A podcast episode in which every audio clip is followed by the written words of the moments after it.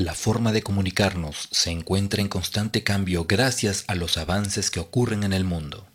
Ella nos permite trabajar, sociabilizar, cuidar a los demás, crear, soñar, conectarnos desde el corazón. Sin embargo, a pesar que la tenemos, en muchos casos no terminamos de entendernos. Por ello, hoy en nuestro programa hablaremos de la llave de la integración social, la comunicación efectiva.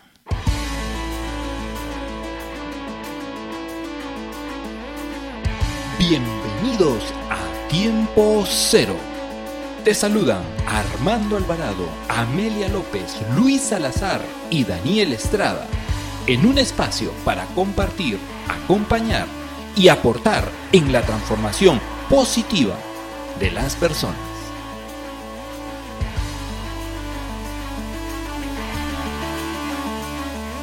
Hola, hola, hola, ¿cómo están? Bienvenidos nuevamente a nuestro programa Tiempo Cero. Realmente hoy día tenemos unas sorpresas enormes para ustedes y mucho aprendizaje. De hecho, estamos con todo el equipo listos en este tiempo de cuarentena, pero también tiempo de oportunidades. Así que hoy tenemos un tema extraordinario que vamos a desarrollar. Y bueno, desde aquí les damos la bienvenida. Acá estamos con el equipo. ¿Cómo están equipo? Hola Daniel, hola Armando, hola Luis, entusiasmadísima como siempre de estar realizando este tercer programa. Hola Daniel, hola Lucho, hola mi querida Amelia. Eh, estamos en una versión más de tiempo cero y muy motivado para eh, empezar nuestro tema de comunicación efectiva. Hola, hola, ¿qué tal Dani? ¿Qué tal Armando? ¿Qué tal Amelia? Un gusto saludarlos a ustedes y a todos nuestros oyentes. Feliz una vez más de poder compartir estos momentos de mucho, mucho aprendizaje. Excelente, excelente. Y bueno, eh, hoy vamos, ya lo dijo Armando, tenemos un tema espectacular, comunicación efectiva. Pues hay gente que está tan cerca y realmente están tan incomunicados, así que hoy tenemos que desarrollar este tema extraordinario. Y bueno, decir primero que la comunicación, de hecho, pues imaginémonos que los primeros eh, pobladores, de la tierra pues querían de alguna manera comunicarse. ¿Qué pasó al comienzo? De hecho, eh, hemos tenido pues, eh, empezarían con gruñidos, había una necesidad de comunicarse de todas maneras. Y los hombres en este tiempo pues eh, buscaban la manera de comunicarse y ya lo hacían pues por señas, ya lo hacían por sonidos y luego pintaban en las paredes, en las cuevas que hoy pues podemos encontrarnos, mensajes, ¿no? Utilizando signos, eh, símbolos inclusive, ¿no? ya más adelante los egipcios han utilizado el papiro y de hecho los indios americanos inclusive eh, desarrollaron pues el tema del, del humo, ¿ok? A través de fogatas especiales, ellos desarrollaron la comunicación a través de señales de humo. Imagínense. Y no solamente eso, o sea, han pasado tantas cosas que inclusive encontramos a pobladores en Grecia que eh, entrenaban, pues fueron los primeros que entrenaban las palomas mensajeras, ¿ok? Entonces, si se dan cuenta, y para entrar ya de lleno en este tema tan, tan maravilloso que es la comunicación efectiva, eh, nos estamos dando cuenta que desde todos los tiempos las personas han tenido la necesidad de comunicarse, ¿ok? La comunicación entonces la llave de la integración social. ¿Ok? Muy bien. Entonces, bueno, empecemos, avancemos con nuestro tema. ¿Qué es la comunicación y sus procesos? Gracias por la introducción que has dado. Qué importante definir todo el proceso histórico de cómo a lo largo de la historia justamente se han dado estas variantes y se siguen dando estas variantes en la comunicación. Hace unos días conversaba con mis padres sobre el tiempo de cuarentena que estamos viviendo en el Perú y en el mundo, cómo los diferentes sistemas y formas de comunicarse que existen hoy, cómo los diferentes sistemas que existen hoy han hecho que esta pandemia sea llevada de una manera diferente. No es lo mismo vivir con todos los procesos tecnológicos y medios que existen hoy. Imagínate esta pandemia hace 40, 50, 100 o 200 años. Han existido diferentes epidemias y pandemias a lo largo de la historia, pero hoy nos coge así, con hiper eh, posibilidades de mantenernos comunicados. Sin embargo, como bien dijiste también hace un rato, podemos estar tan cerca y a la vez tan lejos, ¿cierto? La comunicación, como sabemos, es un proceso, es un flujo el concepto clásico, donde siempre hay un emisor y un receptor, y, a través del cual se tiene que transferir un mensaje. Pero mm, hay, que, hay que, quiero ahondar, quiero precisar la eficacia de la palabra hablada. Es bien cierto que es un proceso, es bien cierto que interviene lo verbal y lo no verbal, pero quisiera empezar reflexionando sobre la importancia de la palabra hablada. Eh, las palabras, Dani, las palabras equipo, mmm, no dependen tanto las que usemos de cómo hablen las personas, sino principalmente de cómo escuchemos. Aquí, un primer concepto que quiero compartir. La comunicación fluye de manera mucho más, de una manera mucho más vital cuando generamos primero escucha el concepto de escucha activa, ¿no es cierto?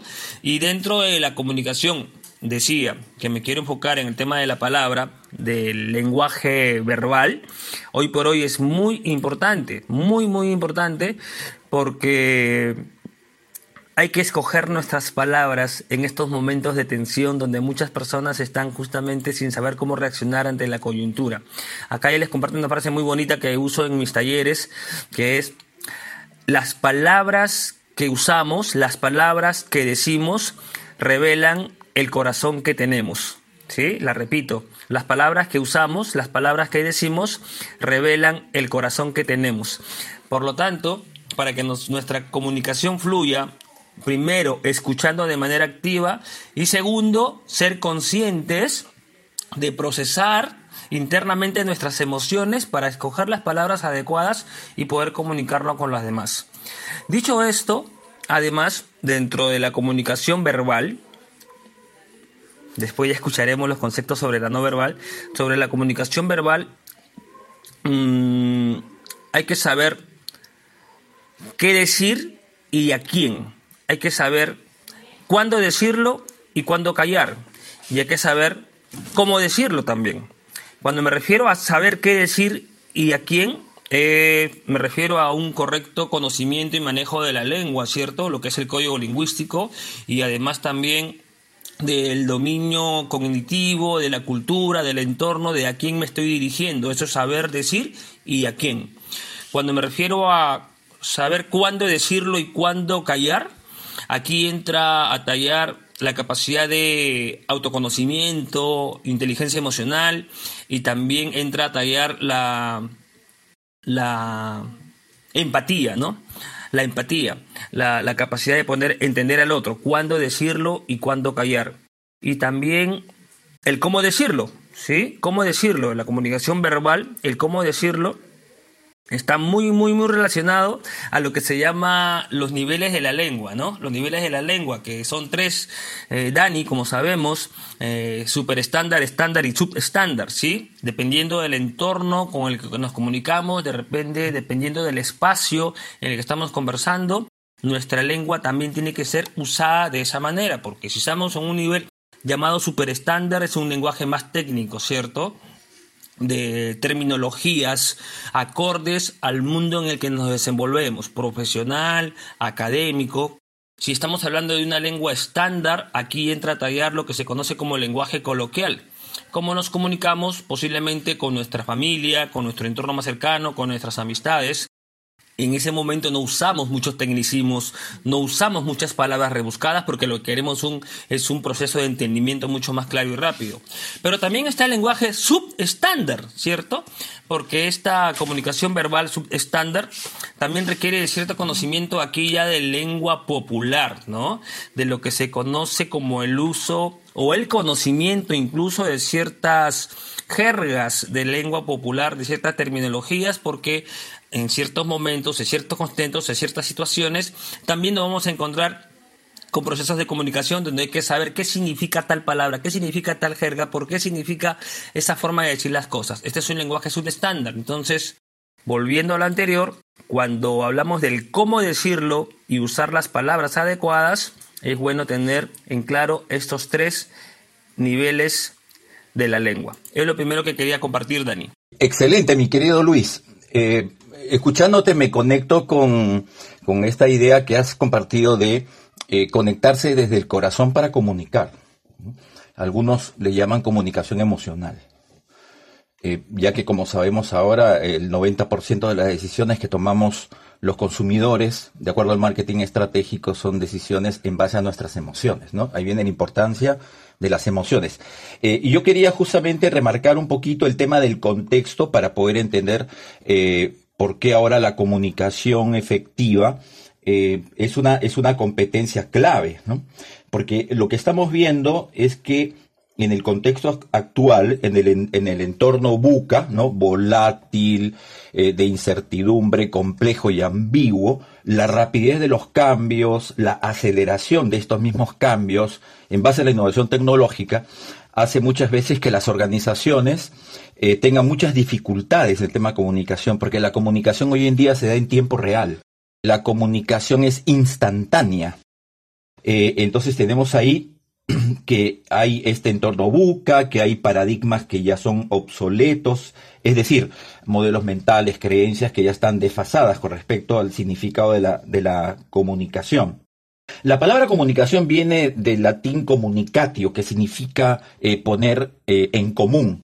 Es decir, cuando, como ya dijo muy bien nuestro querido Lucho, eh, cuando hay un emisor y un receptor. Poner en común significa generar un enlace entre entre una persona que quiere comunicarse con, otra persona o con muchas personas. Eh, entonces poner en común, comunicatio, poner en común, dar sentido, transmitir, ¿no? transferir información, conocimiento, dar sentido. Eh, y sobre este aspecto, que de seguro ya nos va a comentar Amelia, la comunicación es importante porque es una competencia en el, en el mundo organizacional.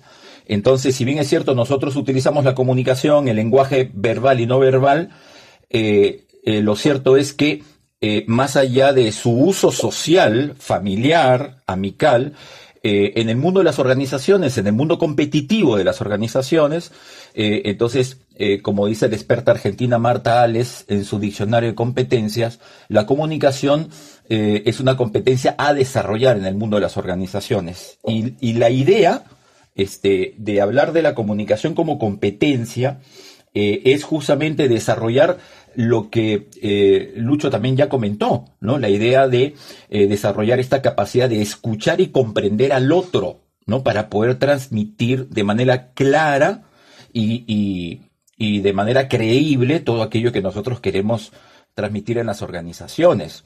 Entonces, cuando estamos desempeñándonos de manera profesional, en el mundo de las organizaciones públicas, privadas u ONGs, eh, entonces miramos esta idea de comunicación eh, efectiva eh, ya no solamente como el lenguaje natural, ¿no? Ya la, excelente división que nos ha hecho Luchito, ¿no? De los tres niveles del lenguaje, sino que ya cuando estamos en el ámbito profesional, este, no, no podemos utilizar un lenguaje subestándar, ¿no? tenemos un lenguaje, ¿no? Vinculado, pues, al habla culta, ¿no?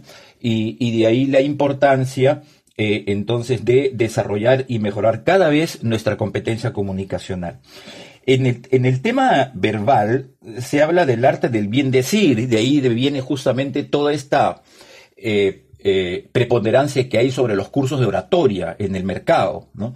Este, hay una eh, exigencia, ¿no? De que el profesional y que las personas puedan aprender a comunicarse, el bien el arte, el bien decir, lo que es la comunicación verbal, la utilización de la palabra hablada. Y en la comunicación no verbal, eh, que estamos hablando en, la, en el lenguaje corporal, eh, es aquella comunicación a través de la cual nosotros utilizamos nuestra corporalidad, los gestos, la mirada, los, eh, los movimientos de nuestras manos, nuestra postura física, eh, todo lo que es el lenguaje corporal para poder comunicar y transmitir.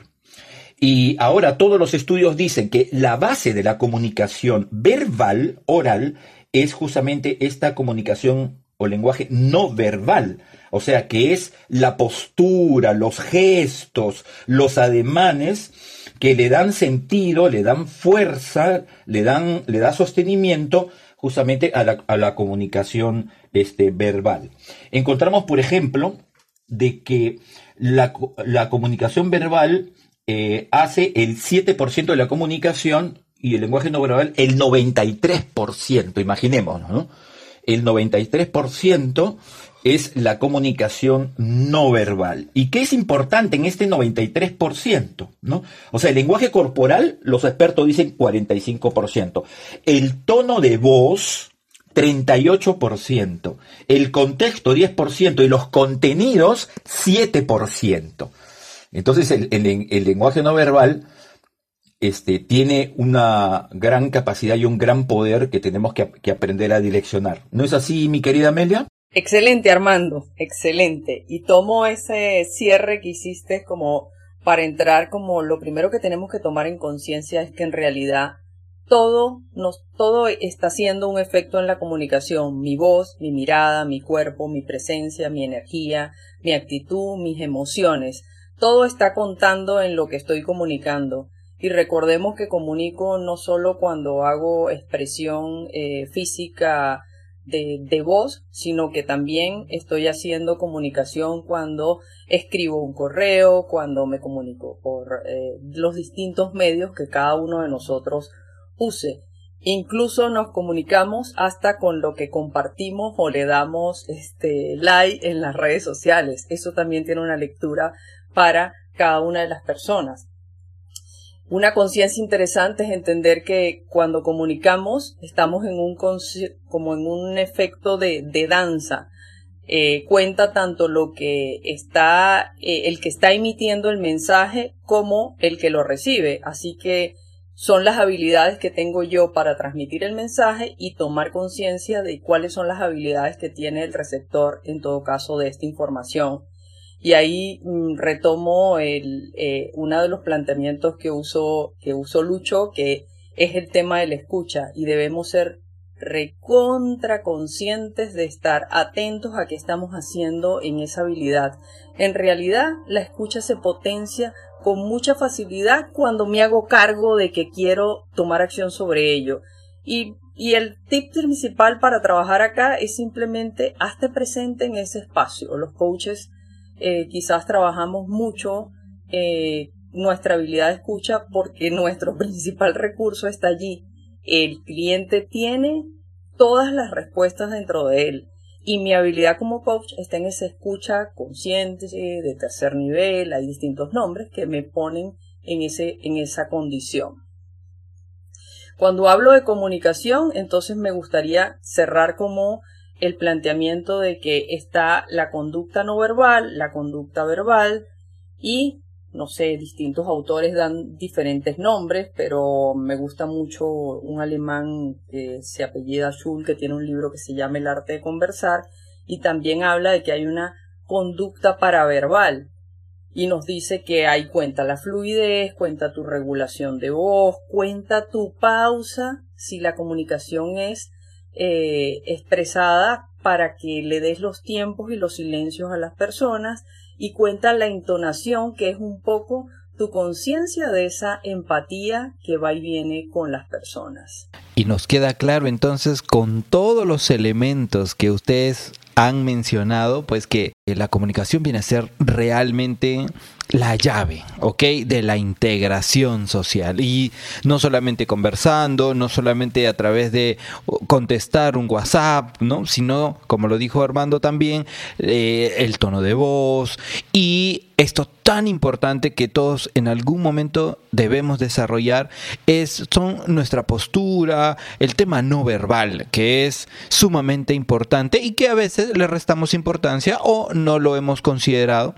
Eh, porque eh, de repente no, no, hemos visto que sea parte eh, importante de nuestra comunicación. Sin embargo, todo eso suma y ahora les digo, pues entonces somos, somos muy afortunados en realmente eh, tener la comunicación. Porque miren, nos permite trabajar, nos permite sociabilizar, eh, inclusive cuidar a los demás, crear, soñar, y es importante. Y sin embargo aquí quiero hacer un... detenerme, porque a pesar que la tenemos, eh, ¿por qué origina a veces tantos inconvenientes y problemas? Eh, y esto muchas veces por no usarla correctamente. Al final, si la tenemos, porque no no, no terminamos de entendernos las personas, inclusive hoy en tu casa, eh, como lo dijimos, quizás eh, en este espacio ya te has desentendido, te has, eh, perdido comunicación y estás dentro de, un espacio pequeño que es de tu hogar y cómo perdemos esa comunicación. Por eso hablemos de esto, ¿qué es la comunicación efectiva? gracias Daniel, sí, muy bien, excelente. sí, mira, la comunicación efectiva ¿no? Eh, eh, digamos, ¿por qué le ponemos apellido al concepto, al principio de comunicación de efectiva, ¿no? Porque la palabra efectividad eh, en el lenguaje del management hace referencia a nuestra capacidad de, eficacia y eficiencia, ¿no? los profesionales, las personas que trabajan en el mundo de las organizaciones entienden ahora que la comunicación eh, si, bien, si bien es cierto, es un lenguaje, ¿no? Este, ya sea oral este, o ya sea eh, no verbal o no oral, este, esto tiene ciertos requisitos fundamentales eh, porque todas las personas y profesionales que trabajan en una organización, entonces necesitan ser eficaces y ser eficientes. ¿no? Entonces la efectividad tiene que ver con la eficacia, que es la capacidad de tomar decisiones correctas, y con la eficiencia, que es la capacidad de ejecutar correctamente estas decisiones. Eh, entonces, los líderes eh, tienen a la comunicación como su primer, su, competencia primaria. Entonces hablamos de eh, el liderazgo comunicacional, algunos utilizan el término de liderazgo conversacional, ¿no? Como este español, este, Álvaro González Alorda, eh, que ya en YouTube tiene varios videos, tiene libros sobre el arte de conversar. Y justamente esta comunicación efectiva que eh, nos exige justamente que sea una comunicación que nos permita ser más eficaces y eficientes para generar resultados y elevar nuestros niveles de desempeño en el mundo de las organizaciones, eh, yo quiero destacar dos, dos cosas importantes. ¿no? El propósito de toda comunicación en un contexto organizacional, ¿no? en donde se busca que esta comunicación sea, sea lo más efectiva posible, eh, es que a través de esta comunicación podamos construir relaciones de confianza entre los líderes y su, y su equipo, los líderes y los colaboradores. Eh, porque la transmisión de, la información a través de los diferentes canales eh, debe tener una propiedad muy importante que es la claridad. Porque muchas veces tanto el equipo como los colaboradores no entienden lo que el líder quiere comunicar o quiere transferir. Entonces la claridad es fundamental. Y por otro lado, cuando esta comunicación es efectiva, genera credibilidad en el liderazgo. Entonces cuando un líder es claro, transmite a través de todos los medios que ha escogido para, para poder transmitir, entonces genera credibilidad. La comunicación efectiva nos permite entonces elevar nuestros niveles de desempeño, ser claros en, la construcción de relaciones de confianza eh, y este, eh, ser más creíbles. Y otro aspecto muy importante eh, que, quiero señalar es el tema de nuevo rol del, del, líder a través de la comunicación efectiva, ¿no? Eh, se dice desde la mirada del coaching que un líder es un facilitador de diálogos y o conversaciones, que la tarea fundamental de un líder en el ámbito eh, organizacional, sea público, privado o el tercer sector como las ONG, eh, es que él se convierta en un facilitador de diálogos y conversaciones. ¿no? que puede ser un tema también que podemos tocar un poquito más adelante, ¿no? los tipos de conversaciones que se pueden generar. La idea es que el líder pueda crear significados claros y compartidos, porque así como, por ejemplo, la palabra amor es una palabra polisémica que tiene diferentes y diversos sentidos y significados dependiendo de las personas que le dan un uso social determinado a la palabra amor, entonces ya nos imaginamos en una organización eh, cuando utilizamos nosotros diferentes términos para relacionarnos, entonces es, importante que eh, podamos desarrollar eh, palabras que tengan un mismo significado, significados claros y compartidos por todos, ¿no? Para que esa comunicación justamente sea, sea efectiva y para que todos los que compartimos eh, justamente, por ejemplo, los valores corporativos, si hablamos de liderazgo, si hablamos de la comunicación misma, si hablamos de la honradez, si hablamos de la calidad, si hablamos del aprendizaje, entonces todos podamos manejar eh, con claridad un, mismo significado compartido para todos. Y, sí, y sí, la comunicación eh, dentro del desarrollo del liderazgo es ahora de fundamental importancia eh, y esto creemos, ¿no? Y, Amelia de seguro eh, nos va a dar eh, algunos ejemplos o ideas complementarias. Amelia. Gracias Armando por poner en contexto toda esa característica de lo que hace la comunicación efectiva. Y de hecho es una habilidad, como bien lo dices, que cada vez es más demandada en las organizaciones por todo el efecto que tiene nuestra comunicación. Es el elemento quizás principal que tenemos para fortalecer las culturas que hacen que llevemos a los equipos a una efectividad determinada o incluso a un segundo nivel o a, o autodesarrollarse de una manera diferente. Y cuando la habilidad por alguna razón no está lo suficientemente potenciada, lo que comenzamos a tener con algunos perfiles de líderes es que comienzan a sentirse algunas frustraciones o insatisfacciones. Eh, ¿Qué hace que la comunicación sea efectiva? Que haya una alineación realmente entre el mensaje que se desea transmitir y lo que recibe ese interlocutor que tengo delante. Eh, para conseguir esto, como ven, hay muchas consideraciones que ya de alguna manera ha citado Armando y seguramente hay otras que luego nos van a sumar Luis y Daniel, pero a mí me gustaría solo eh, poner en el tema de cómo reconocer. Lo primero que tendría que poner delante uno permanentemente es decir, bueno, eh, yo soy el emisor de este mensaje, el público, la persona que va a recibir este mensaje, qué características tiene, y con eso yo ser capaz de adecuarme en elementos que favorezcan lo que quiero transmitir. ¿Cuál es el contexto que tengo delante? ¿Qué canal quiero elegir para hacer esta comunicación? Ahora, como decía Lucho al principio, hay muchas cosas que favorecen en este momento la posibilidad que tenemos de comunicación. ¿Cuál es el código que quiero emplear? Y en la introducción Daniel aterrizaba cosas bien agradables porque en principio, ¿verdad? Los códigos eran quizás esos jeroglíficos que ahora nos parecen recontra extraño, pero imagínense, ese fue el principio, esos códigos eran los que realmente transmitían un mensaje de una persona a otra. Y finalmente cuando hago este contexto soy capaz de poner como un mensaje mucho más robusto, por poner una definición, de cara a que he considerado para que sea efectivo este concepto tanto desde mi percepción como de pasearme por el interlocutor que voy a tener delante. Sumando a todo lo que estamos compartiendo, hay algunos elementos que quería también mencionar para lograr que nuestra comunicación sea efectiva.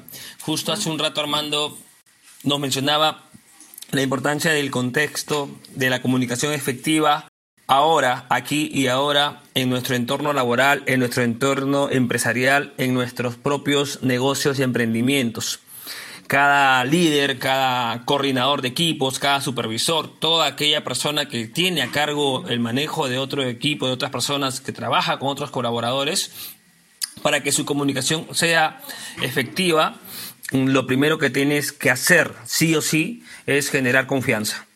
Sí o sí, básico, generar confianza. Además de generar confianza, tenemos las responsabilidades como líderes de nuestro liderazgo consciente que hablamos en la en el programa anterior, tener una comunicación transparente, ¿no? Transparente, más aún en la coyuntura y con la realidad actual. Es muy importante que como líderes, como personas que lideramos, dirigimos a equipos, tengamos en cuenta que nuestra comunicación en cuanto a la realidad debe ser proactiva más que reactiva. Proactiva, propositiva además, ¿no es cierto? Es cierto que estamos viviendo tiempos de cambios, tiempos de incertidumbre. Esa es una realidad. Pero desde tu posición de líder no debes ser alarmista, no debes tú generar mayor tensión. Al contrario, una comunicación transparente, sí una eh, comunicación con información concreta y real, sí, pero desde el punto de vista proactivo, para que así justamente sigas alimentando esa generación de confianza al momento en que te comunicas. Junto a eso, para que tu comunicación sea efectiva, desarrolla mucho, ya lo estamos mencionando nosotros cuatro en este momento, la escucha activa. Y esta escucha activa está muy, muy, muy, muy vinculada a la capacidad de ser empáticos, ¿no? Ser empáticos con nuestro equipo, ser empáticos desde la posición que tengamos en el negocio, en la empresa, en el entorno laboral. La empatía, y por si acaso, no solamente en la empresa y en el entorno laboral, sino también en nuestra casa, ¿cierto? Es muy importante porque esta situación que vivimos de tiempos de cambio están generando nuevos hábitos, está generando nuevas formas de hacer las cosas y en este proceso de reinventarnos hay que entender cómo se siente el otro. Por eso es que la empatía es fundamental para lograr efectividad en nuestra eh, comunicación. Y junto a eso, para que sea efectiva la comunicación, también debemos... Mm, pensar en estrategias disruptivas, en estrategias, en nuevas formas de poder eh, hacer más, más, mm, generar mayor vínculo, mayor vínculo de compromiso, mayor vínculo emocional al momento de comunicar. Hay que buscar justamente cómo usamos ahora todas las plataformas virtuales, llámese Zoom, llámese WhatsApp, llámese eh, Facebook Live, videollamadas, etcétera. Hay que, hay que encontrar cuál es la manera más efectiva que, vamos a utilizar como comunicadores, como líderes comunicacionales, para poder generar climas y entornos positivos. Junto a eso, hay algo muy bonito que suele usar. Armando dijo hace un rato, eh, en las escuelas de oratoria, ¿cierto? Eh, dictamos, tenemos una escuela de oratoria justamente de cierto perfil que debemos tratar de manejar, perfil básico para que nuestra comunicación sea efectiva también. Mm, por ejemplo, la actitud, eh, el carisma, la sonrisa, la, capacidad de observar, ¿sí? la capacidad de observar, ya dijimos también la capacidad de escuchar, la coherencia es muy importante, ¿no? La integración entre nuestra mente, nuestro cuerpo y nuestro corazón es fundamental al momento de comunicar de manera efectiva. También para desarrollar un buen perfil de comunicador efectivo, es importante el equilibrio, ¿no? El equilibrio emocional, el equilibrio eh, laboral, la estabilidad. O sea, un comunicador tiene que transmitir estabilidad para que su mensaje sea efectivo. Y por último, quería compartir también Dani, Armando y, Amelia, cuando consideramos de manera global, general, que una comunicación está siendo efectiva cuando cumplimos tres, tres funciones básicas de la comunicación. La comunicación tiene que, tiene que servir sí o sí para informar sí o sí para informar. Y esa información debe ser clara, debe ser directa, debe quedar completamente entendida por nuestros oyentes, ¿cierto? La comunicación también sí o sí tiene que servir para explicar explicar al detalle, para explicar los procesos, para explicar las nuevas formas a través del teletrabajo, las empresas que están implementando teletrabajo, explicar las nuevas formas en las que vamos a beneficiarnos en, un, en, una empresa de repente de ventas, comisiones, bonos, explicar al detalle lo más claro posible. es la segunda gran función. La primera fue informar, la segunda explicar. Y por último, una función básica de la comunicación para que ésta sea efectiva equipo es la función de persuadir, ¿cierto? Tenemos que lograr persuadir, convencer, lograr tocar corazones, lograr generar acción, ¿sí? Y para que nosotros podamos persuadir, evidentemente tenemos que transmitir información válida, información mm, que sume, información que de todas maneras genere, genere impacto positivo en los demás. Así que Resumiendo, para que una comunicación sea efectiva, debe informar, explicar y persuadir. Y las personas que nos escuchan estarán ahora pensando, ¿no? Oye, ¿realmente yo me estoy comunicando de manera efectiva? Con tantos elementos y alcances que ahora estamos haciéndoles llegar, uno se, se, cuestiona, ¿no? Y realmente dice, oye, yo, yo realmente estoy desarrollando, estoy tomando en cuenta este gran apellido, como dijo Armando, efectiva, o sea, comunicación efectiva, porque al final esta comunicación es un, miren, o sea, nos podemos comunicar de muchas formas, pero este es un tipo de comunicación en la que realmente conseguimos transmitir el mensaje de una forma entendible. ¿ok? Y sobre todo clara para el receptor, o sea, para quien lo está, eh, para quien la recibe. Y la idea es no provocar dudas, confusiones o posible de repente malinterpretaciones, sino una buena interpretación y cerciorarnos que esta persona eh, realmente eh, tenga el mensaje que queremos darle, que lo tenga muy claro. Y, y, sí, realmente, como estamos hablando de temas de emisor, receptor, y eh, decirle pues a la audiencia de que sí, sí vamos muy profundo, porque seguro con esta conversación algunos van a querer profundizar. Y sí, existe lo que es el emisor, que es el que, el que produce el mensaje, ¿ok? El receptor, el que recibe, ¿ok? Y hay otros elementos, como por ejemplo el, lo que le llaman el código, que es en este caso el idioma, o los signos, como lo decía Amelia, yo en el WhatsApp yo pongo una carita feliz y ya estoy comunicando algo, ese es un código, ¿ok? Y hay reglas también para eso. Y luego eh, el canal, que es el medio físico, ¿ok? Recuerden que se dice que el sonido no existe, sino que a través de la atmósfera, el aire que tenemos, nuestra vibración, porque recuerden nosotros de la vibración que podemos hacer, hola, hola, toda esta vibración, pero de manera ordenada, nosotros ya podemos eh, em, decodificarlo, ¿ok? Y la persona puede entendernos ahí. Es súper importante. Y después viene el tema del referente, ¿no? O sea, el elemento o la situación y el contexto de lo que yo quiero decir. Y el ruido, ¿no? Que es a veces estamos comunicando, no estamos hablando con una persona y viene el tema de la interferencia, ¿ok? Y sobre todo el mensaje, lo que se comunica. Cuando nosotros estamos dentro de las empresas, nos damos cuenta que hay gente que sabe informar, pero no sabe comunicar e inclusive nos habíamos dado cuenta que hay personas que llegaban tarde o a reuniones eh, que no se concretaban en la hora porque algunas personas eh, no, no se les había comunicado correctamente y eh, estábamos practicando algunas formas, ¿no? Como por ejemplo, si mando un correo y este correo es súper importante, entonces llamo también a la persona para cerciorarme, oye, te estoy enviando un correo, aquí está toda la información, por favor léela. Entonces me cercioro que he hecho correctamente la comunicación e inclusive después puedo llamarlo para decir si es que entendió el mensaje completo o si tuviera alguna duda. Y con nuestros clientes entonces, mire, imagínense, podríamos nosotros eh, no informarles que tenemos un producto o servicio, sino saber comunicar que tenemos un producto, un servicio, y así puedes trasladarlo a la familia, etc como dijo Armando, el lenguaje corporal es súper importante, mover las manos, el lenguaje corporal es potente, emplea un mensaje conciso y claro. Utiliza los cumplidos de vez en cuando. Es mejor utilizar los cumplidos. Inclusive hay una técnica que se llama la técnica del, del sándwich, ¿ok? Que quieres decirle algo a una persona, le dices algo bueno y luego le dices lo que quieres decirle que debe ser incómodo y luego le terminas diciéndole algo bueno y haces un buen sándwich y terminas comunicándote correctamente. ¿Ok?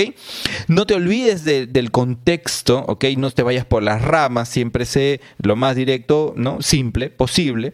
El tono de voz tiene que ser adecuado, totalmente. Para este programa nosotros buscamos que el tono de voz sea lo más limpio posible para llegar a ti ser empático con las personas.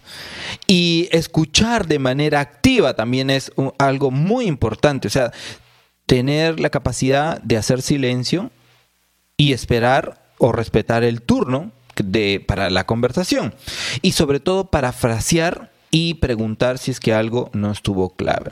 Y con esto yo quiero eh, generar de repente, y te aseguro que el equipo tiene muchas técnicas eh, para poder aplicar en la comunicación. Excelente, excelente. Y me encanta que hayas puesto eh, elementos que a veces simplemente los consideramos como obvios en lo natural de cuando nos comunicamos y es súper común ahora que no nos hacemos consciente que estamos comunicándonos sin mirar a las personas, por ejemplo. Gracias Dani de verdad eh, por poner esos, eh, esas técnicas eh, tan sencillas en, nosotros.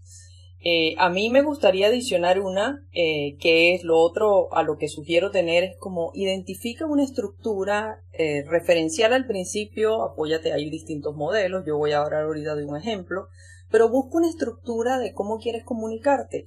Y en esa estructura uno tiene que hacer unos primeros ejercicios que identifica tu mensaje, qué es lo que quieres comunicar, identifica al público y piensa quién es, quién soy yo, cómo me estoy comunicando, cómo le gusta a esa persona la comunicación, qué cosas valora esa persona en la comunicación, define el cómo, hoy tenemos ahora infinidad de recursos eh, delante para, para, para comunicarnos. Entonces, ¿qué recurso de comunicación emplearé y, y, en, y en qué condición? Identifica el momento, es súper importante. ¿Cuándo y, y en qué momento voy a transmitir yo este mensaje? ten claro el para qué, es como el propósito de ese mensaje. Cuando somos capaces de ponernos en esa condición, nuestro como juego eh, personal para ir entre la comunicación verbal y no verbal se empodera. Pero ya yo he pensado antes en el valor de ese para qué. Y creo que esa es una de las técnicas que eh, más efectivas nos han sido a muchos de nosotros en esta en estos procesos en los que estamos involucrados. Eh, y ahora voy a dejar a Luis para que también sume eh, técnicas en este paso. Gracias Amelia, gracias Dani, gracias Armando. A, ver, lo primero que quería compartirles bajo la lógica de las técnicas, lo primero, por favor, a ustedes que nos están escuchando, tomen nota, vuelvan a escuchar, retroceden los consejos que estamos brindando para que lo pongan en práctica. Hay algo muy bonito, equipo, que he ido construyendo a lo largo del tiempo y lo, eh, lo hemos denominado palabras que activan. ¿sí? Estas palabras son activadoras. Estas palabras son activadoras y entonces le voy a dar algunos ejemplos de estas palabras activan que deben estar siempre en nuestro mensaje como emisores para generar acción positiva en nuestros receptores, ¿sí? en nuestros oyentes. Te voy a dar ocho palabras activas, ocho palabras que activan. La primera es ganar ganar. Usar la palabra ganar en tu mensaje suma mucho impacto. Cuando una persona te escucha, la palabra ganar al toque se activa porque dices, a ver, a ver, a ver, a ver, ¿qué es lo que tengo que hacer para ganar? La segunda es lograr. Excelente, estamos dirigiendo un equipo, estamos eh, eh, replanteando las tareas, los objetivos, eh, estamos armonizando nuevamente a qué queremos llegar. Vamos a lograr. Entonces la palabra lograr también es un gran activador. La tercera palabra que te quiero compartir, que sirve muchísimo, es la palabra mejorar. Cuando usamos la palabra mejorar, generamos una inmediata empatía y conexión, porque pues, usamos incluso, la usamos en, en, primera persona plural, mejoramos, te involucras con tu equipo, ¿cierto? Cumpliendo A, B y C proceso, vamos a mejorar el, el, clima de la oficina. Es un ejemplo, ¿cierto? La palabra mejorar involucra mucho. ¿sí? La cuarta palabra que activa es sentir. Al comunicarte con un colaborador, al comunicarte con un par, de repente, alguien de tu equipo, usar la palabra sentir, cómo me estoy sintiendo, cómo te estás sintiendo, qué sientes hoy, qué sentiste hoy, cómo llegas hoy, cómo te estás sintiendo en esta nueva semana, cuando retomemos nuestras oficinas, cómo te estás sintiendo hoy que ya salimos de la cuarentena, etcétera, etcétera, etcétera. La palabra sentir también es un gran activador que sirve mucho para la comunicación efectiva. La quinta palabra es fácil. La palabra fácil también es un gran activador porque Mm, lo que genera en el cerebro y en las emociones de las personas que nos escuchan es, ajá, sí vamos a poder lograrlo, sí vamos a poder hacerlo, ya que este proceso es fácil. Junto a fácil, también la palabra rápido, la palabra rápido genera un impacto inmediato en, en, la energía que le ponemos para determinadas acciones. Si usamos la palabra rápido y nosotros mismos como líderes nos ponemos como ejemplo, entonces hacemos que los demás generen una mayor energía en el trabajo que tienen que realizar. Inmediato también es, un, es una séptima palabra que te comparto, que es un gran activador, junto a la palabra mejor.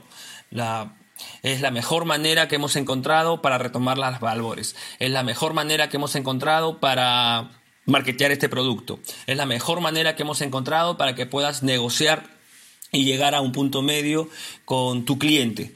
Mejor. La palabra mejor es la octava palabra que te comparto como un gran activador. Quiero eh, nombrarlas las ocho palabras, queridos oyentes, son ganar, lograr, mejorar, sentir, fácil, rápido, inmediato, y mejor. Estas ocho palabras, Dani, son palabras que activan. Eso lo quería eh, eh, compartir en este momento como una de las técnicas que utilizo y que comparto siempre en procesos de comunicación efectiva. Eh, es, el, es, el, poder de las palabras. ¿no? Las, las, palabras no son inocentes, el lenguaje no es inocente. el lenguaje devela el mundo interior de cada persona. El, lenguaje tiene esa, esa característica esencial de mostrarnos lo que cada uno lleva por dentro, ¿no? Ya los poetas decían que eh, la belleza del lenguaje depende fundamentalmente de la belleza del alma, ¿no? Cuando un alma es bella, entonces su lenguaje es, es bello.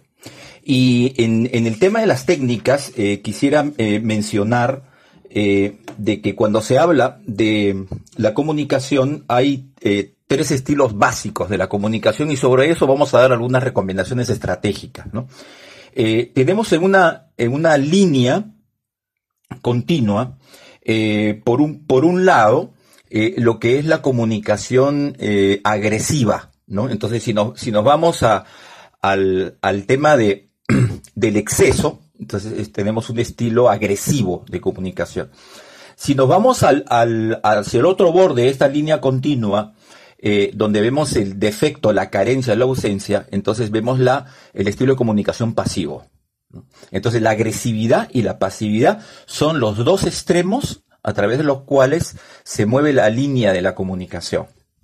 Entonces, cuando una persona eh, levanta la voz innecesariamente, cuando una persona grita, cuando una persona eh, no tiene autocontrol emocional, no regula sus emociones y cae muy fácilmente en la ira, este, y en la generación de, de, creencias este, limitantes, eh, como el desprecio por los demás, entonces uno se torna agresivo. Es un estilo, entonces, que en lugar de construir, destruye. ¿no? En lugar de hacer sentir bien a las personas, las hace sentir mal. ¿no?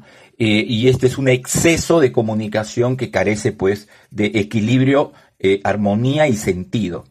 Y cuando nos vamos al otro extremo, en el estilo pasivo, eh, entonces, el quedarse callado, no, no como una virtud, porque el, porque el silencio es una, es una virtud, pero cuando es, el, es un silencio reactivo, ¿no? Cuando se utiliza el silencio eh, como, como un, a ver, como un muro o, o como una pantalla para escondernos eh, justamente de una situación crítica, adversa, incómoda, que no nos guste, que no nos place, entonces utilizamos el silencio como un escudo, ¿no? Como una pantalla.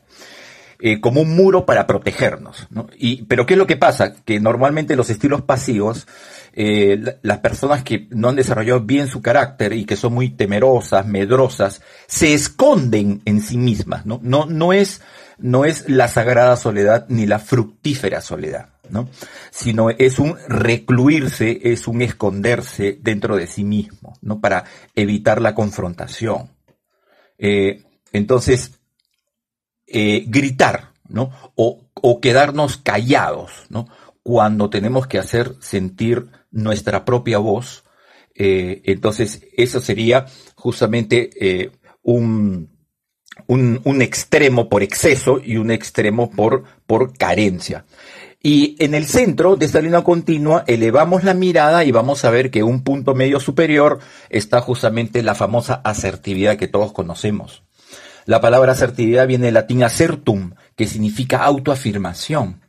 De tal manera que cuando somos asertivos evitamos ser agresivos, evitamos ser pasivos y nos enfocamos eh, en nuestros recursos internos eh, para poder comunicar de manera eh, efectiva. Entonces yo me respeto y, el respeto significa este, autoconfianza, eh, el respeto significa, autorrespeto significa autovaloración, este, y desde esta autovaloración entonces yo me afirmo, me afirmo en mis valores, en mis principios, en mi identidad, porque lo, lo primero justamente es la seguridad en uno mismo, ¿no? Para, para poder comunicar.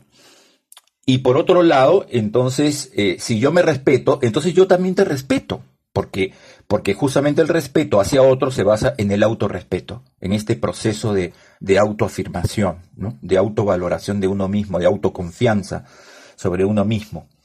Y bajo esta, bajo esta mirada, entonces, eh, si yo no tengo necesidad de gritar o agredir a otra persona con insultos, con actitudes negativas, eh, si cuando me toca eh, hablar, decir o generar una conversación para generar otras conversaciones, entonces lo que me toca es poder expresar justamente lo que pienso y lo que siento. ¿no? Entonces la asertividad es, entonces, eh, esta capacidad de expresar lo que pensamos, eh, lo que sentimos, y de aquí viene la frase famosa del, poeta español Antonio Machado, que hay, que hay que decir lo que se siente y hay que sentir lo que se dice.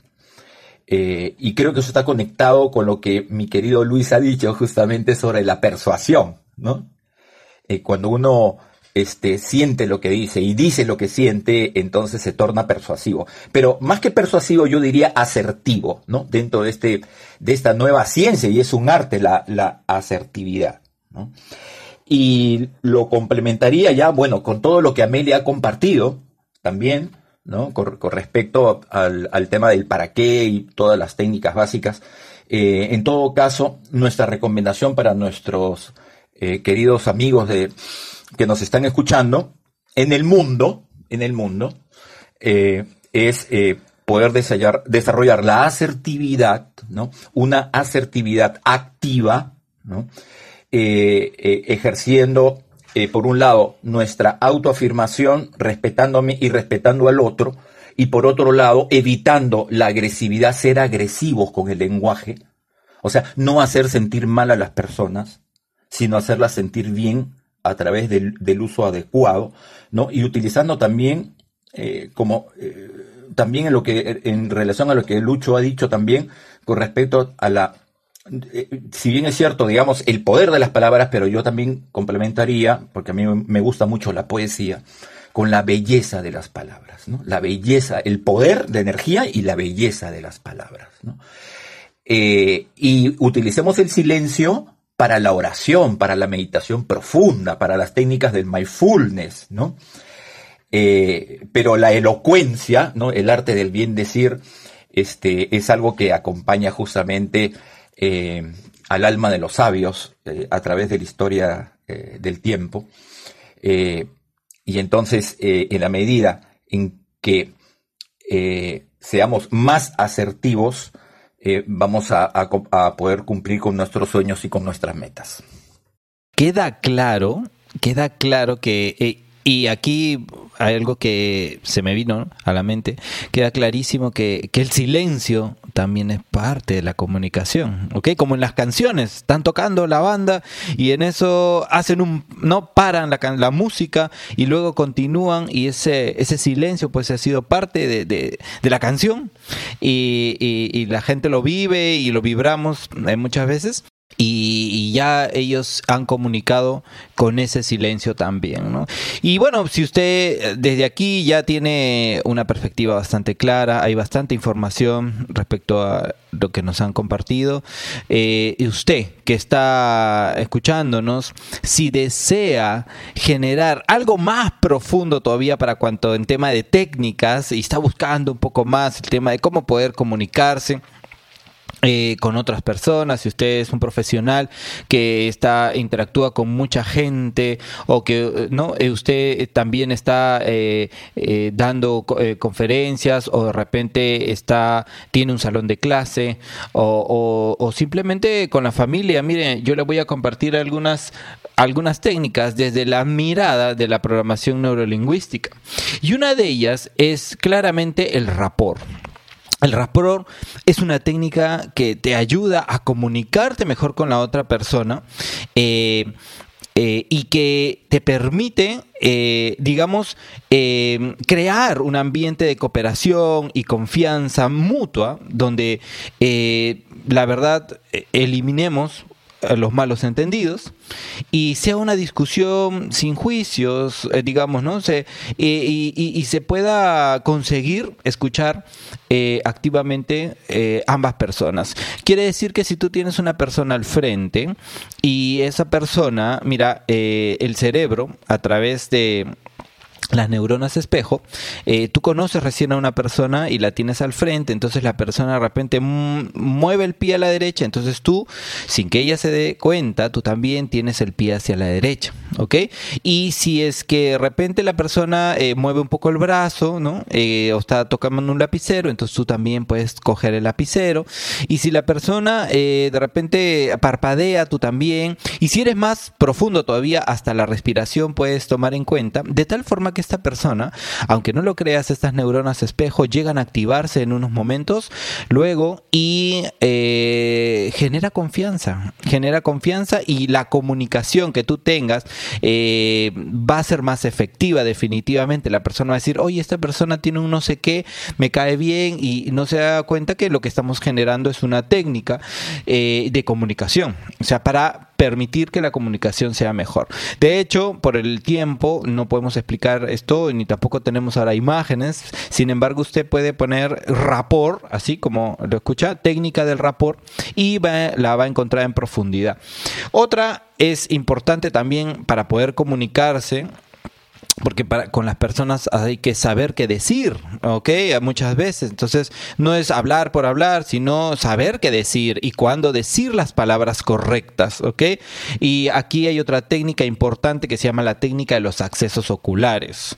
Y eso también trabaja mucho con el tema del cerebro, porque el cerebro mientras piensa, eh, hay, no sé si ustedes han visto su computador, cuando ustedes ponen un programa, un foquito verde se va prendiendo, se apaga y se prende como que está leyendo la información y es ahí donde nuestro cerebro le pasa exactamente lo mismo y nosotros estamos a través de los ojos comunicando también. Entonces, si usted busca un poco más y quiere profundizar la técnica de los accesos oculares, se va a dar cuenta que cuando usted habla con una persona, eh, la persona, dependiendo de sus emociones, de su sentir, o de la información que, va a buscar al momento de hacerle una pregunta, usted va a ver que sus ojos van hacia arriba, a la derecha, o hacia el otro lado, a la izquierda hacia el medio, tanto izquierda derecha o hacia abajo.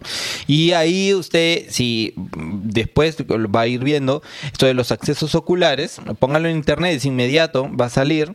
Si la persona, por ejemplo, mirara hacia arriba, a la izquierda, ¿no? Está recordando. Eso es, es un recuerdo visual, imágenes que recuerda. Pero si ve hacia la derecha, o sea, hacia arriba, hacia la derecha, entonces está construyendo algo.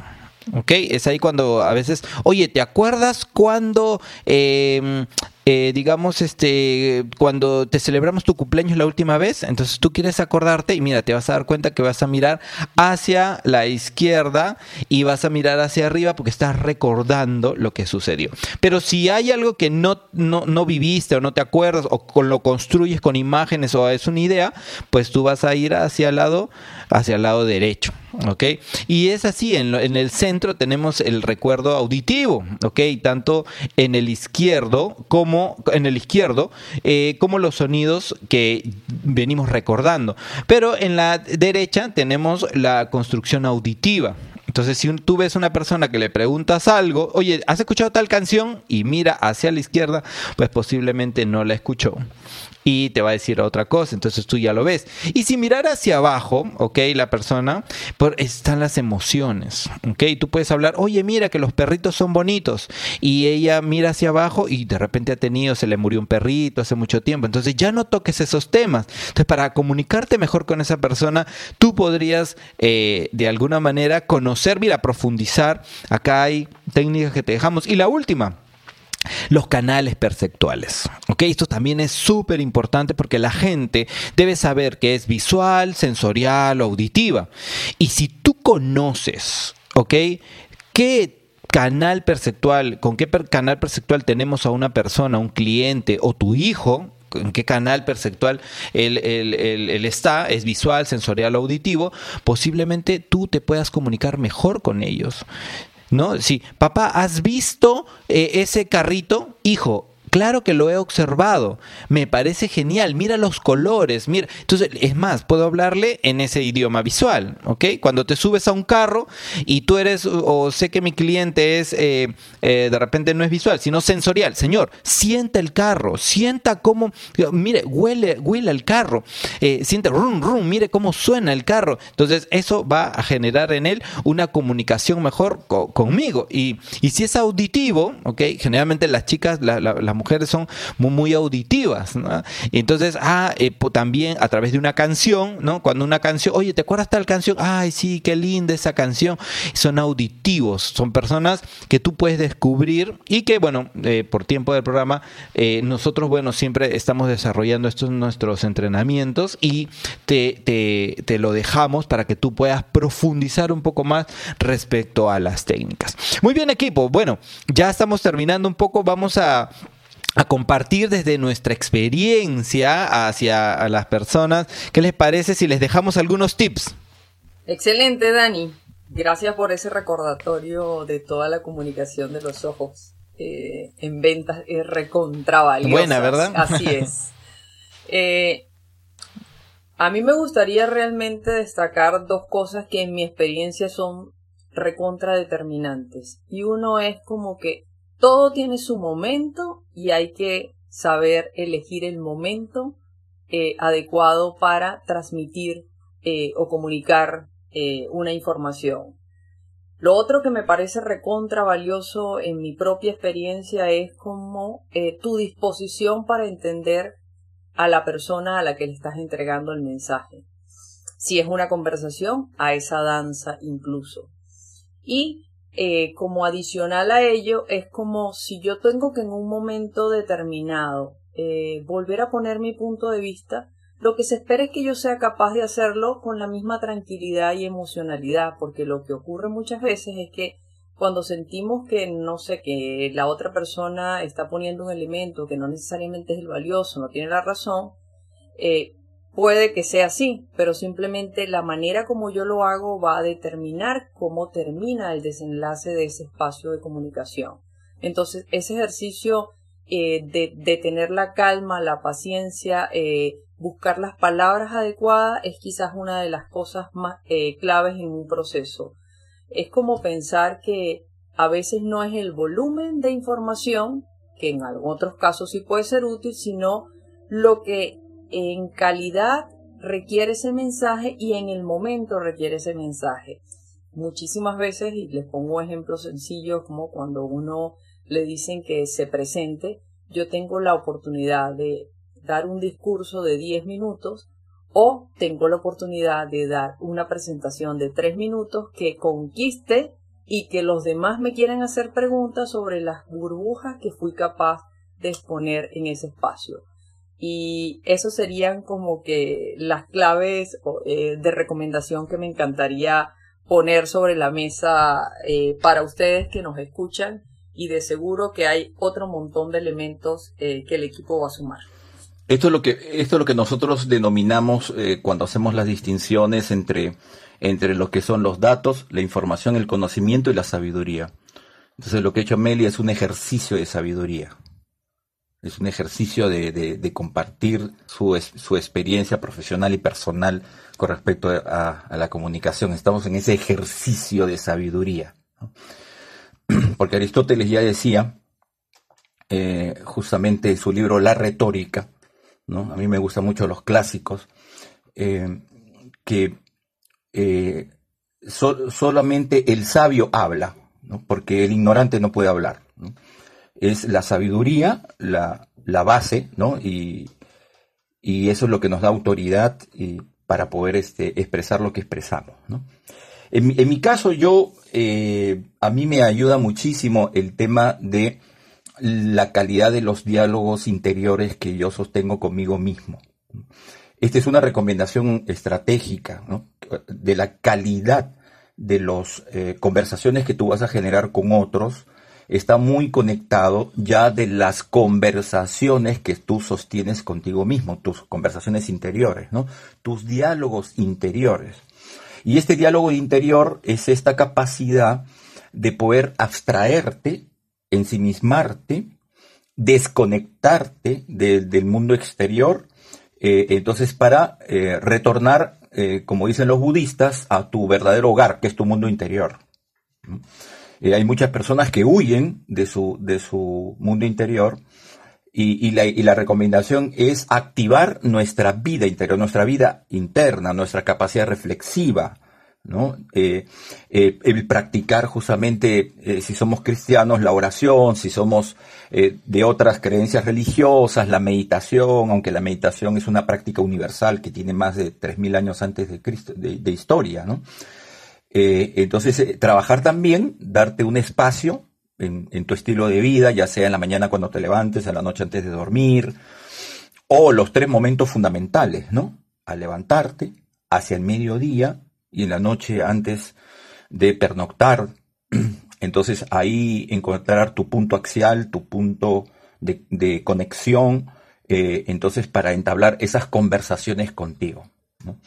Eh, por ejemplo, yo una de las formas que tengo, que les comparto, este, es que cuando voy a dar una clase, una, una charla, ¿no? Este, y cuando hago deporte salgo a correr, este, a mí me gusta correr este, en los parques, me gusta correr en la playa, no, no me gusta correr encerrado en un gimnasio, sino me gusta el contacto con la naturaleza. Y cuando estoy en esa fluidez de, la danza, del, footing, eh, entonces eh, comienzo a conversar conmigo mismo. Ese pensamiento que se conecta con, con, uno mismo, esa emoción que se conecta con uno mismo. Eh, entonces, activar tu vida interior a través de diferentes actividades que tú puedas realizar te va a dar una riqueza reflexiva, un contenido este, mucho más profundo, de tal manera que cuando tú quieres transmitir tu vida interior, ¿no? Lo que ya dijo Lucho al principio, ¿no? Ese, conectar desde el corazón, como dicen también los budistas, en el mindfulness, eh, me parece que es clave, ¿no? Y, me, reitero en la frase de Antonio Machado, ¿no? Hay que sentir lo que se dice y hay que decir lo que se siente. Excelente, Armando. De verdad que termino de escuchar la frase que acabas de compartir y me generas un suspiro. Es, es bellísimo lo que nos has eh, comentado. Y Dani, cerrando ya conmigo estas, estas recomendaciones finales, estos tips finales desde nuestra experiencia. Armando nos acaba de, transmitir desde la comunicación interior hacia uno mismo el diálogo interno. Qué maravilla. Yo les voy a compartir mm, tres tips que siempre particularmente me, me, sirven de mucho, me sirven de mucho. Tres tips para justamente lograr una comunicación efectiva, para lograr persuadir, para lograr conmover, conectar el primer tip es el, el, primer impacto. Tip número uno es el primer impacto. Los primeros siete segundos, los primeros siete segundos son básicos para causar, para generar una excelente primera impresión. Es decir, si tú tienes que comunicar algún mensaje, comunicar una decisión, comunicar una nueva estrategia, tienes que preparar cuáles van a ser esas, esos primeros siete segundos. Y evidentemente tu, tu, postura corporal debe ser eh, la correcta, debe generar confianza, tu voz debe ser firme, asertiva, usando el concepto que nos compartió Armando también, debe ser asertiva. Así que tenemos siete segundos para generar un primer gran impacto, una primera gran impresión. Ese es el tip número uno. El tip número dos que siempre utilizo también en mis presentaciones es la emoción. Mm, cuando compartamos, cuando transmitamos, cuando tengamos que, eh, enunciar algún mensaje, es muy importante conectar a través de las emociones. Y, las emociones, las emociones mm, inmediatamente logran que el otro, que nuestros oyentes empaticen con nosotros que somos los que estamos brindando la comunicación. Recordamos que, que conectar más emocionalmente con nuestra audiencia eh, para poder conectar hay que incorporar a, nuestro, a nuestra historia, a nuestro discurso, a nuestra capacitación, al mensaje, hay que incorporar anécdotas, anécdotas que tengan contenido emocional. Y, mientras más emociones tengan las historias que utilices durante tus presentaciones, durante tus capacitaciones, mm, durante tu presentación de negocios, mientras más emociones contengan, mayor recordación vas a causar. Porque estas emociones que tú estás compartiendo quedan sí o sí grabadas en tus oyentes. Y, estas, y esta generación de anécdotas nos llevan al tip número 3. El tip número 3 justamente es esta técnica de comunicación efectiva que es el storytelling, la construcción de la historia, ¿cierto? La, la, la razón por que las historias son tan... Eh, suelen ser fascinantes para nuestra audiencia, para nuestros clientes, para nuestros oyentes, es porque eh, el cerebro a través de la evolución ha sido programado para, para procesar y almacenar información en forma de historias. Esto es clásico, por eso es que hay tantas historias de nuestra infancia, nuestra niñez, hay tantos recuerdos lindos que se quedan ahí porque han sido narrados o porque han sido vividos como historias. Así que la historia es, una, es, un, es un tercer tip que, que, que les comparto. Y y además que estas historias nos, nos, muestran como los seres humanos que somos, ¿cierto? Es muy importante que esas historias, cuando las construyamos, cuando escojamos qué historia vamos a utilizar para, para poder conectar con, mi, con mis oyentes para esta información que quiero brindar, cuando escojas la historia tienes que mostrarte como el ser humano que eres. No significa de que a ti todo te salga bien, de que eres el perfecto, de que eres el exitoso de siempre, no. Que también has tenido caídas, que también has tenido dificultades, que también has tenido momentos tensos y difíciles en, estas, en estos días de cuarentena, hay que mostrarnos como los seres humanos que somos. Y estas historias, como les decía, amigos míos, generan conexión. Así que resumiendo, los últimos tres tips que les comparto que me son muy útiles a mí, el primero es la primera impresión, el primer impacto que son siete segundos, el segundo es la emoción, usar muchas emociones a través de anécdotas para poder transmitir información y el tercero es la creación de las historias. Eso Dani, Armando y Amelia quería compartirles. Excelente Luchito. Y aquí ya nosotros eh, vamos sentando pues bases eh, importantes eh, porque las personas, estoy seguro, usted que nos escucha, está pensando que la, comunicación es, es, muy importante, ¿no? La comunicación viene a ser una ventana ya de oportunidades. Mejorar nuestras habilidades de comunicación realmente tiene un impacto positivo tanto en lo profesional como ahora en lo personal. Entonces, aquí es claro que nosotros debemos trabajar en la comunicación. ¿Cómo lo está haciendo usted?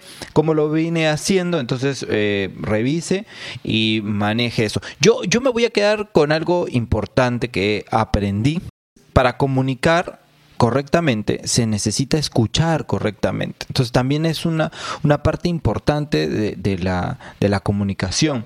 Y cuando una persona sabe que lo estás realmente se está comunicando contigo y te está escuchando, entonces yo les dejo aquí un tip chiquitito también para complementar todo lo que lo que han dicho nuestros coach. Mira, si alguien te está hablando y te comienza a comentar de algo, tú escúchalo de manera activa. ¿Qué quiere decir? Lo miras, tu postura, lo, lo escuchas y cuando esa persona termina de hablar, Ok, mira, no lo interrumpas, espera tu turno quédate callado uno o dos segundos más. O sea, como esperando que él tenga algo que decir. La persona al frente va a decir, este, como que ya terminé, ¿no? Entonces él va a hablar, hola, sí, que esto, mira, te cuento. Entonces tú lo estás mirando atentamente, eh, tu corporalidad, todo, y cuando termina, sigue o espera dos segundos mirándolo, como esperando que él eh, diga algo más, etc. Entonces la persona como que va a querer decir algo más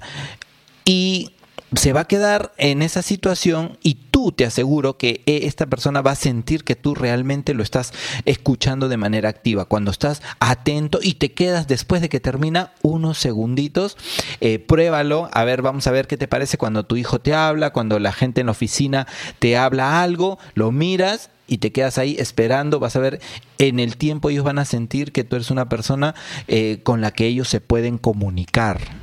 Okay, entonces van a buscarte para eh, porque a veces las personas necesitan hablar y eh, a veces eh, todos quieren hablar, pero nadie quiere escuchar. Este tips también te lo dejo para que tú lo uses y para que finalmente esto es parte de, de convertirte en una persona no solamente que sabe comunicar y que efectivamente lo, trabaja, sino también que sabe escuchar y creo que ese elemento lo dejé ahí como lo lo puse aquí como un sazonador solamente para poder este, seguir dándote más información de, esta, de este tema tan importante. Muy bien, y bueno, ya estamos llegando al final. La verdad es que a mí me da mucha pena. Había mucha información, hemos compartido, de hecho, eh, te pedimos que compartas esta información con todas las personas que, que tú quieras, que ames, que estén en tu círculo de influencia, porque aquí hay la experiencia de cuatro coaches de diferentes ángulos. Nosotros eh, eh, te entregamos aquí la información